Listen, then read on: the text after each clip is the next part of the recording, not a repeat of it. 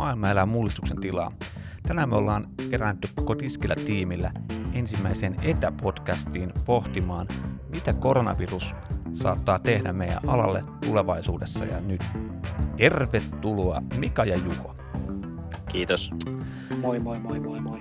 Pitäisikö me aloittaa vaikka semmoisella nopealla katselmuksella, että mitä meidän omiin henkilökohtaisiin elämiin tällä hetkellä kuuluu? Haluatko Mika vaikka aloittaa? Joo, tällä hetkellä täällä vietän aikaa vähän niin kuin kotikaranteenissa. Eli tuossa uutta hotellia, uutta baaria avattiin semmoista kuin versioon tuohon hotelli U14 kylkeen. Ja koska maan rajat meni kiinni, niin siinä sitten aika nopeasti myös hotelli ja ravintolatoimintakin lakkautettiin ja pistettiin kaikki lomille. Eli lomautettuna tässä kotona tulee nyt vähän puuhasteltua. Hyvä, mitäs Juholle kuuluu? No mitäs tässä, vähän päivätyökseni maahantuontifirmassa on töissä, niin mua ei ole vielä lomautettu, mutta etätöissä mäkin olen nyt ollut hetkinen, onko mä ollut kolme viikkoa. Ja vaikka ei ole lomautettu, niin sain vahva kehotuksen, että kannattaa käyttää kaikki ylimääräiset kertyneet vapaapäivät pois, niin teen sellaista kolmea neljää päivää duunia viikossa tällä hetkellä – No, siinähän nyt oikeastaan tärkeimmät himastot töissä teen ja Kallio lähes pienessä kaksiossa kun asustaa, niin tota, puolison kanssa molemmat täällä, niin mitäs tässä, eihän elämä paremmin voisi mennä. Miltä näyttää nyt tällä hetkellä niin tuommoisen viinamaahan tuoja elämä? Ravintolat ja baarit on kiinni ja viina ei varsinkaan mene, niin miten se, miten se näyttää tällä hetkellä? No tällä hetkellä, jos miettii, niin suomalaisessa maahantuontifirmassa niin yleensä noin 15 pinnaa myynnistä tulee ravintoloiden kautta, eli käytännössä 15 pinnaa on keskimäärin jengillä katkennut suoraan niin kuin kaupasta. Et totta kai se sitten useissa firmoissa niin on lomautettu myyjiä, niin ihan meilläkin raflamyyjiä. Me ollaan vielä poikkeuksellisen vahva niin kuin ravintolakentässä, että kyllähän se on iso miinus. Joo. Mulla on... Toki sitten, anteeksi mä vielä sen verran sanon, että sitten on sanottu, että päivittäistavarakaupoissahan niin sanotusti olut liikkuu ja alkojenkin myynnit on epäkertaa varmaan plussalla pitkiin aikoihin, mutta mä uskoisin, että tällä hetkellä se näyttää siltä, että se on enemmän niin kuin halpa ja bulkkikama, mikä siellä oikeasti lähtee hyllystä.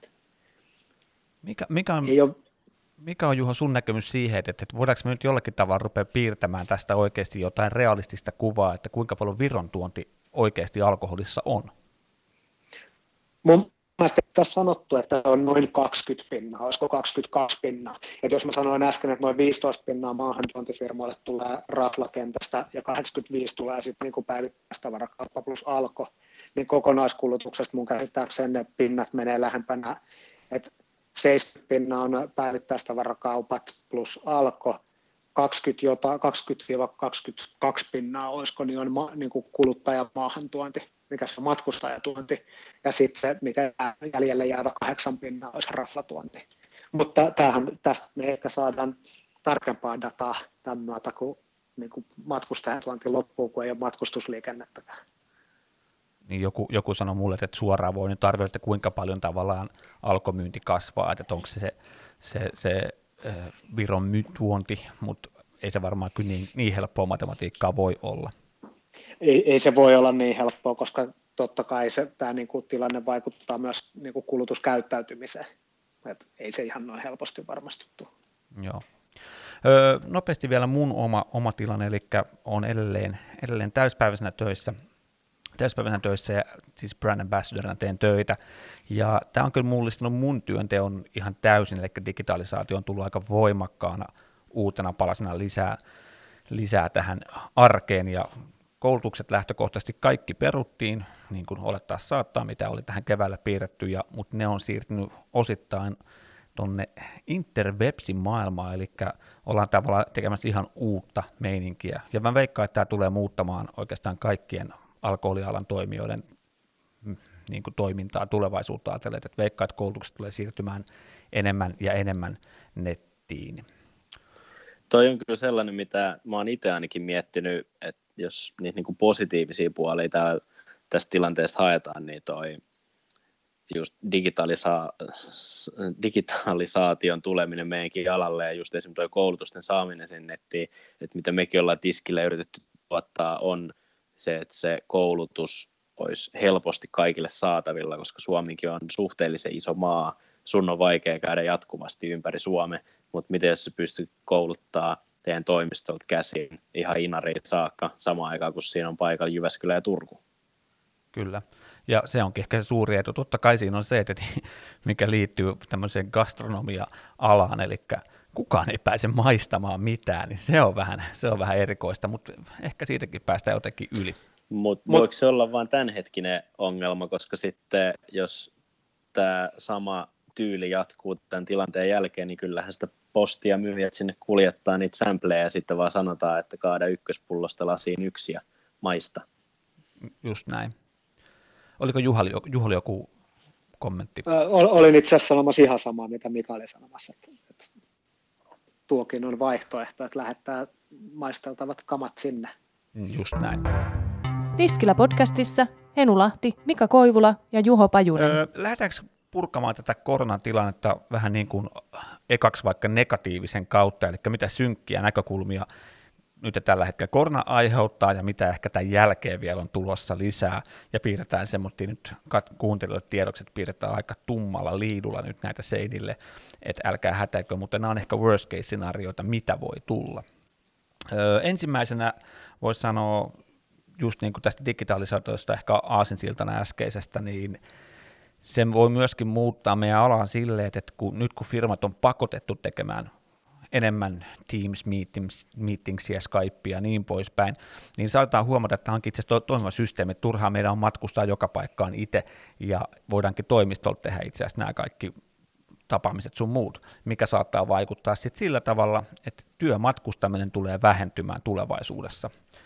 Tälläkin vaikuttaa hotelleihin ja baareihin. Mitä te näette tästä kuvasta?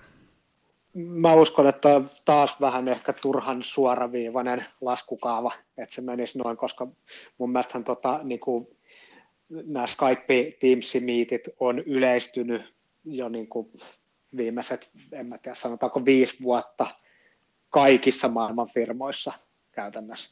Et ei se silti ole vähentänyt hirveä, matkustaminenhan vaan lisääntyy ja lisääntyy. Et mä en usko, että sä voit tehdä noin suoraa vetoa, että niin kuin matkustus tämän takia vähentyisi. Mä sen sijaan uskon, että jengi lähtee vielä enemmän matkalle sit, kun vaan niin kuin pääsee. Joo, tuossa eilen kattelin just uutisia, niin siinä oli, äh, haastateltiin joitain Suomen, jotka nyt tekee ensimmäistä kertaa etätöitä konttori-ihmisiä tästä pääkaupunkiseudulta, niin äh, heillä oli ehkä enemmän ajatuksena se, että ei välttämättä sellainen pidempi työmatka päättyisi, mutta jos työ, työviikko muuttuisi enemmänkin sellaiseksi, että vaikka keskiviikot olisi etäpäiviä, että se ei tavallaan sitä työmatkustamista muuta, kun sä oot kuitenkin siinä sun ää, niin kuin asumispaikkakunnallas. Et mä en tiedä, että yleensä jos olisi joku työmatka, niin eikö siinä ole vähän isompi agenda ja se voi olla, että joku koko päivän monta tapaamista ja meetingiä, kun pitäisi hoitaa kaikki ne etänä, niin siinä ei välttämättä onnistu ihan samalla tavalla. Mutta tietenkin voi olla mahdollista, että se tulee vähenee. Joo. Eli tiskillä työryhmät sanoivat, että ei mitään hätää, ihmiset matkustavat työn perässä, ehkä tulevaisuudessakin. Mutta to- on ihan positiivista, että ollaan menty noihin niin kuin e-meetingseihin ja muihin, mutta mä uskon, että se enemmän vaikuttaa ehkä kuitenkin siinä sun oman paikkakunnan alueella, että tänään sun ei tarvitse lähteä sinne Pasilaan tai mihin ikinä meetkään, vaan pystyt yhden päivän tekemään ehkä sitten etänä. Just näin. Joo, ja me Suomessahan on aina ollut se, että meidän afterwork-kulttuuri on aika lasten kengissä verrattuna vaikka nyt aina vertaa Lontooseen, mutta jos nyt vaikka taas vertaa Lontooseen uudestaan. Niin... Verrataan Ausseihin välillä. Siellä on myös tosi vahva afterwork-kulttuuri. Kyllä, että suomalainen, suomalainen afterwork-kulttuuri saisi kasvaa vielä. Toinen Mutta tom... voisiko toi muuttua siihen, että sitten kato, kun sä oot ne pari päivää tai yhden päivän viikosta himassa, niin sitten kun sä mietkin sinne työpaikan, niin voi olla se, että hei, tämähän on vähän, pääsee himasta veke, voisi käydä bissellä työkavereiden kanssa. Hei, loistava Kela. Toi itse asiassa, tuossa on oikeasti, kyllä mä näen, tuossa on ihan järkevää. Että kun sä oot erossa työntekijästä fyysisesti pidemmän aikaa, niin sitten kun sä pääset niiden kanssa istumaan, niin on mukavempi mennä lasillisen viiniä tai bissille töiden jälkeen. Hyvä Kela. Mm. Toinen tämmöinen synkkä kuva, mitä saadaan nähdä, on nyt tämä kun me ollaan huomattu koronan aikana, että ravintolat on aika nopeasti tosi isoissa ongelmissa. Mehän tiedetään, että tämä on semmoinen matalien resurssien ala, eli sijoituksia tulee kohtuu vähän, mikä tietenkin vaikuttaa siihen, että eletään aika pitkälti kädestä suuhun. Ja nyt me ollaan tällä hetkellä, kun me tätä nauhoitetaan, niin me ollaan menty koronavirusta nyt kolme viikkoa sisään ja nähty tätä vaikutusta kolmen viikon ajan. Ja, ja, ja tosi isoissa ongelmissa on tosi isotkin toimijat. Niin, niin tässä on tämmöinen kela taustalla, että nyt sijoittajat saattaa rupea miettimään, että okei, ravintola-ala ei ole mikään fiksu sijoituskohde, koska ne on näköjään näin herkkä tämmöisten isoista, isojen mullistuksien niin kuin edessä. Mm, ja se tietenkin vähentää sitten sijoitusten määrää kautta resurssia tulevaisuudessa. Mitäs fiiliksi tämä herättää? Mä, tota, mä, mä en usko, että ravintola-alaa on pidetty järin fiksuna sijoituksena oikeastaan ikinä. Olin sanomassa ihan samaa. Niin. Et lähtökohtaisesti ainahan on sanottu, että älä ikinä sijoita rahoja niin ravintolatoimintaa ja varmaan jatkossa vielä tarkemmin tätä painotetaan. Tätä tullaan käyttää esimerkkinä, että kolme viikkoa mentyä meidän isoin pörssiyhtiö oli ihan pulassa, en, en nyt muista prosentteja, mutta olisiko ne ainakin 50 pinnaa niin kuin menettänyt arvostaa tässä ajassa, niin eh, veikkaan, että sijoitat, sijoittajat vaan enemmän ja enemmän karttaa alaa jatkossakin. Eli tulee enemmän yrittäjävetoiseksi, vielä enemmän yrittäjävetoiseksi koko ala. Mutta jos niin käy, niin mä nyt kaivan täältä taas vähän positiivisuutta, niin mä en ehkä näe sitä niin huonona, että jos sitten tällainen niin kuin, suurempi ketjumeininki vähän sitten ehkä ottaisi takapakkiin ja ehkä tulisi enemmän sitä niin kuin pienyrittäjää, ja pienyrittäjällä nyt voisi olla useampikin paikka, ettei tarvitse, että sillä on vain se yksi hikipaja, missä se saa painaa se sata tuntia viikossa, mutta ehkä se olisi pienempiä ketjuja ja yksityisomistuksessa olevia. Niin, että meinaat, että lisää väriä tulisi sitten alalle sen, sen kautta. Niin, vaikka se pienyrittäjä ei ole aina välttämättä niin kuin laaduntae, mutta ehkä meillä tulisi vähän jotain persoonallisempia ja ehkä mielenkiintoisempia mestoja. Se voisi tuoda ehkä vähän väriä, jos vaikka osa noista suuromisteisista ketjuravintoloista antaisi tilaa pienemmille. Tosin ei taida näyttää siltä, että ne isommat olisi nyt oikeasti mihinkään katoamassa. Et itse asiassa näyttää, näyttää enemmän siltä, että ne pienet, pienet tota, sielukkaat yksityisomisteiset, niin ne on enemmän vaikeuksissa vielä kuin nuo isoimmat. Se on varmasti totta, mutta ehkä siellä isossakin voi olla sitten silleen, että ne, kun tästä selvitään, niin ne karsii sieltä ne heikoimmat lenkit pois ja ei, en mä tarkoita sitä, että just siihen samoihin tiloihin, vaan sitten joku pienyrittäjä, mutta jos vaikka sillä alueella on sitten toinen liiketila, missä se pienyrittäjä on painanut ja nyt sitten lähtee se isompi burgeriketju veke, niin ehkä ne sen alueen asiakkaat siirtyy sitten sille pienemmälle yrittäjälle ja se pystyy tahkoa sitten vähän paremmat kaupat. Joo. Mä tykkään sun positiivisuudesta. Kyllä. Mä yritän hakea positiivista. No miten sitten tämä seuraava uhkakuva, mikä liittyy tuohon äskeiseen uhkakuvaan, eli samasta syystä alan räjähdysherkkyydestä voisi vetää sen, että jo vähissä olevat uudet alalle tulevat ihmiset rupeaa karttaa tätä alaa. Me ollaan puhuttu tästä Mikan kanssa aikaisemminkin ja viitattiin siinä Varnan tekemään tutkimukseen, missä tota noin, niin nuorista niin iso osa ennemmin valitsee esimerkiksi kaupan alan kuin ravintola-alan. Ja nyt tietenkin kun kaupat selvii tästä isona voittajana, niin ihmiset tekee enemmän ruokaa kuin koskaan kotona ja niin poispäin, niin kaupassa varmaan kassa käy tiuhempaan tahtiin kuin aikaisemmin, niin, niin tuleeko tämä vaikuttaa samalta tavalla, että edelleen niin kuin heikosta lähtökohdasta kiinnostusta, niin vielä vähentyy se kiinnostus alaa kohti. Joo, mä korjaan vielä, että tuossa oli se, että ne näki äh, mielekkäämpänä ja äh, niin kuin tapahtumarikkaampana kaupan kassan kuin ravintola-ala. Eli ne että tarjoilija on vain robotti, joka siellä sieluttomana kantaa ruokaa pöytää ja kaupan kassallakin pystyy tekemään niin kuin enemmän, vaikuttaa siihen omaan työpäivään. Mutta toi on kyllä, toi on paha uhkakuva ja tosta mun on tosi vaikea löytää mitään positiivista, että et meillä oli jo ravintola aika huono maine ainakin joidenkin tutkimusten mukaan ja ainakin tilastojen mukaan, kun oli vaikea saada jengiä kouluihinkaan, ei saatu opiskelijoita, niin kyllä se niin kuin näyttää, että ei me oltu ihan parhaimpia tai parhaimmassa valossa. Ja nyt sitten, kun me vielä kärsittiin ja jos ei niin kuin pienimmät artistit ollut ekana, niin me oltiin kyllä sit ihan siellä ekojen joukossa, meidät pistettiin lomalle kaikki Ja ne, jotka oli sit silloin valinnut sen kaupan kanssa, niin nehän tekee vaan pidempää päivää ja tahkoo hyviä lisiä siellä. Niin, aika tyhjentävä. Vaikea mun kannalta löytää mitään positiivista tästä. Niin kuin, Eli uhka, tämä uhkakuva on hyvin, hyvin mahdollinen. Et jos halutaan jotain niin kuin positiivista hakea tuosta työllis, työllisyysjutusta ravintola-alalla, niin sitten me joudutaan ehkä katsoa sinne yrittäjän puolelle, että todennäköisesti tämä kääntyy nyt sinne työnantajamarkkinaksi, että on työnantajamarkkinat, kun me pitkään elettiin sitä, että oli työntekijämarkkinat, niin heille tämä on sitten ehkä parempi, koska kohta on tosi paljon hyviä tekijöitä, ellei me nyt kaikki vaiheta tuonne alkoon töihin, niin voi olla, että saa palkkakului pienennettyä ja parempaa laatua tilalle. En tiedä. Niin siis toi on niin kuin lyhyellä tähtäimellä, mutta pitkällä niin. tähtäimellä se menee kyllä taas siihen, että työntekijästä on pulaa ja no, työnantajat on myös pulassa ja joutuu nimenomaan mm. maksaa liikaa. Joo, mä... Kyllä meidän pitäisi joku keino keksiä siihen, että miten me saataisiin tätä alaa tehtyä en tiedä, mediaseksikkäämmäksi tai kiinnostavammaksi. Tarvitsi sitä edes valehdella, voisiko se olla ihan vaan tosi juttu ja kertoa, että tämä on edelleen ihan mahtava ala. En tiedä. Kyllä. Mitä te näette, tulla, tullaanko me ottaa, kun puhutaan ihan pelkästään cocktailkulttuurista, niin tullaanko me ottaa nyt askelia taaksepäin siihen, mihin me ollaan, mitä, mitä me ollaan saavutettu nyt viimeisen viiden vuoden aikana cocktailkulttuurissa? No mä, mä näen tämä ehkä vähän semmoisen niin 50-50, että tässä on niin kuin mahdollisuudet jompaa kumpaa suuntaan.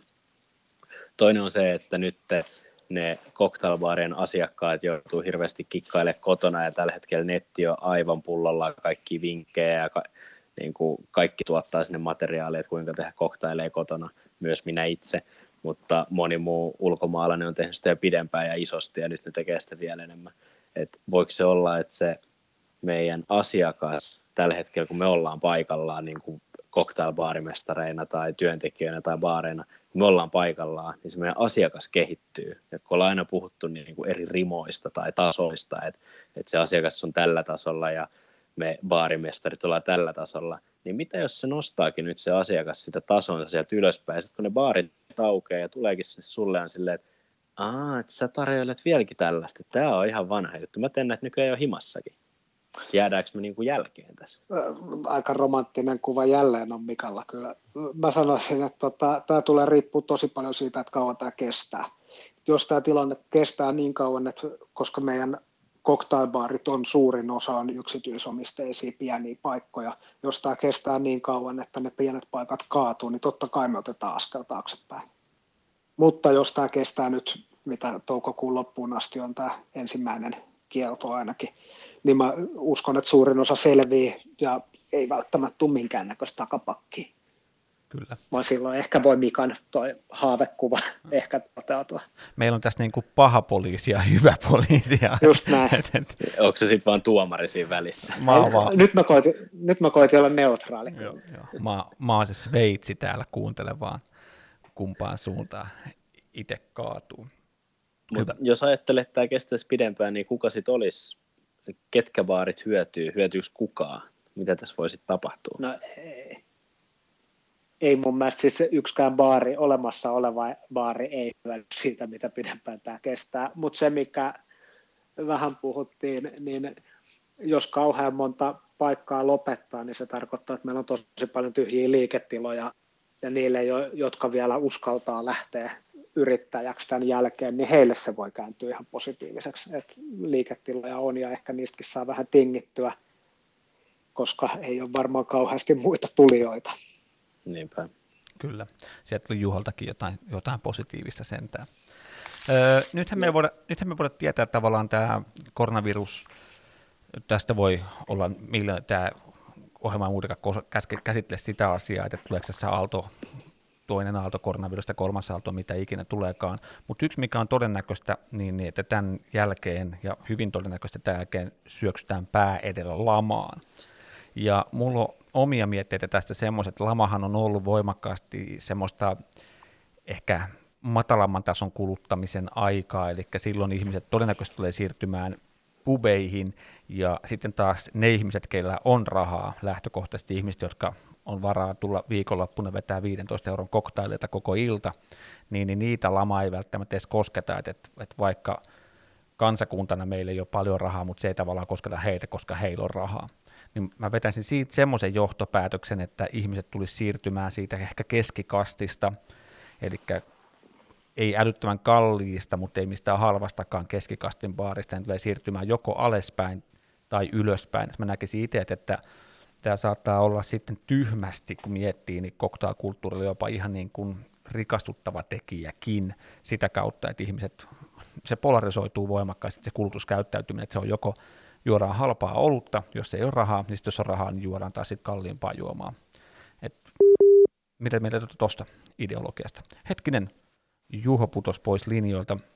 Odotetaan ihan sekunti tästä, niin saadaan Juho takaisin linjoille. Tiskillä podcastissa Henu Lahti, Mika Koivula ja Juho Pajunen. Niin, niin mitä te olette tuosta mun ideasta mieltä? Siis tuossa on kyllä, tuossa on samalla tavalla mun mielestä 50-50 mahdollisuudet vähän niin kuin siinä kotikoktaan tekemisessäkin, että et jos käy niin, että osa ihmisistä pysyy siellä high-end cocktail-tuotteessa, niin todennäköisesti se eh, pyörä tulee ruokkimaan sitä skeneä eteenpäin, että me saadaan sellaista. Ja se ehkä voi silloin viedä meitä sinne niin kuin todella, todella high-end cocktail-kulttuuriin, mitä meillä ei ikin Suomessa ollut, mitä esimerkiksi on siellä Lontoossa, missä ne juomat maksaa joku 20 puntaa. Ja sitten se seuraavan cocktail-kulttuurin aalto rupeaa jossain vaiheessa taas rakentua siihen keskikastille, jolle me saataisiin sellaista samanlaista ehkä kontrastieroa, mikä on Lontoon siellä keskustassa, missä on hotellit ja 20 koktailit, ja sitten Itä-Lontoossa, missä on myös ihan mielettömiä koktaileja, mutta ne maksaakin 9 puntaa. Et pitkä juoksulla toi voi olla ihan hyvä. Mutta tietenkin siinä on se uhkakuva, että, että se high-end cocktail-kuluttajan käyttäjä porukka on niin pieni, että ne ruokkii yhtä baaria ja sitten se ei oikein niin kuin, tue tätä just, skenaarioa. Just näin. Joo, ja onhan tuo niin kuin aika mustavalkoinen piirto, että maailmahan ei ihan tuolla tavalla toimi, mutta yleispiirteitä ajatuksena. Hyvä. Öö, meillä alkaa olla taas aika pikkuhiljaa täys. Onko meillä jotain nopeita vinkkejä, mitä te haluatte kertoa, miten koronavirukset saa mahdollisimman paljon irti? Ehkä ei koronaviruksesta, vaan ehkä tästä ajasta, mitä tämä koronavirus meille pakottaa. Ehkä mä voisin sanoa vinkkinä sen, että kunhan yrittää ottaa jotain siitä ajasta, mikä vapautuu.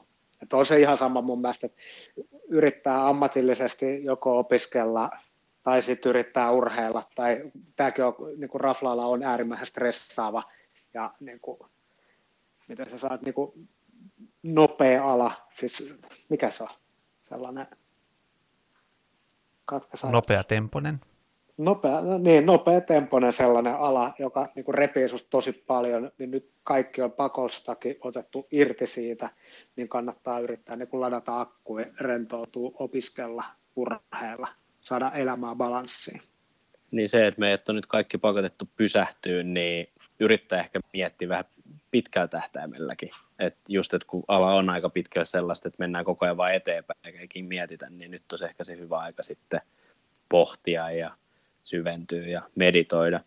Mutta kyllä mä teen ihan itse tällaisen listan asioita, joita mä haluan nyt käyttää tämän tai toteuttaa lomautuksen aikana. Asioita, mihin ei muka koskaan ole sulkumer- tai heittomerkissä ollut aikaa, niin ää, lukee enemmän kirjoja, että ihan, ihan huvikseen. Mulla on tällä hetkellä maksiikki ja sitten on myös opetusmateriaali, mistä on niin kuin myös oppimista. Ja kokkaa sellaisia juttuja, mitä en ole koskaan kokannut. Ja sitten mulla on tavoitteen lukea tai opiskella joka päivä Duolingon kautta Espanjaa vähintään viisi minuuttia päivässä. Eli pieni juttu. Kyllä. Ja mä aina tykkään sanoa, että tämmöinen joutilaisuus ja luova mieli niin on yksi parhaita komboja maailmassa, koska ikinä ei voi tiedä, mitä seuraavaksi keksii, mikä on se seuraava innovaatio, mikä tulee mieleen, mikä mullistaa vaikka koko meidän alan, eli aivot vaan töihin ja muistaa haaveilla, se on tärkeää. Niin ja kyllä, kyllä mä yritän sille positiivisesti ajatella, että tässä jotain hyvää tulee tapahtua, koska kaikki kriisit on aina tuonut jotain hyvää, sit kun sitä jälkikäteen mietitään. On se sitten pörssiromahdus tai sota-aika tai joku muu, niin kyllä tästä varmasti loppujen lopuksi ollaan silleen, että hei muuten, toi tapahtui, toi digitalisaatio ravintola-alalle tapahtui. silloin koronan takia aikaa. Kyllä, kieltolaistakin syntyy alko. Niin. Jotain positiivista siinäkin. Hyvä. Öö, me ollaan done. Pitää ottaa useammin näitä, tämä on ihan, ihan mukava formaatti tämmöinen, vaikka me nyt ei päästä näkemään toisiamme, mutta ihan kivaa, niin tehdään ihmeessä näitä tulevaisuudessa lisää. Todellakin. Ehdottomasti. Kiitos paljon kuuntelijoille ja nähdään seuraavassa jaksossa. Kuullaan. Kiitos.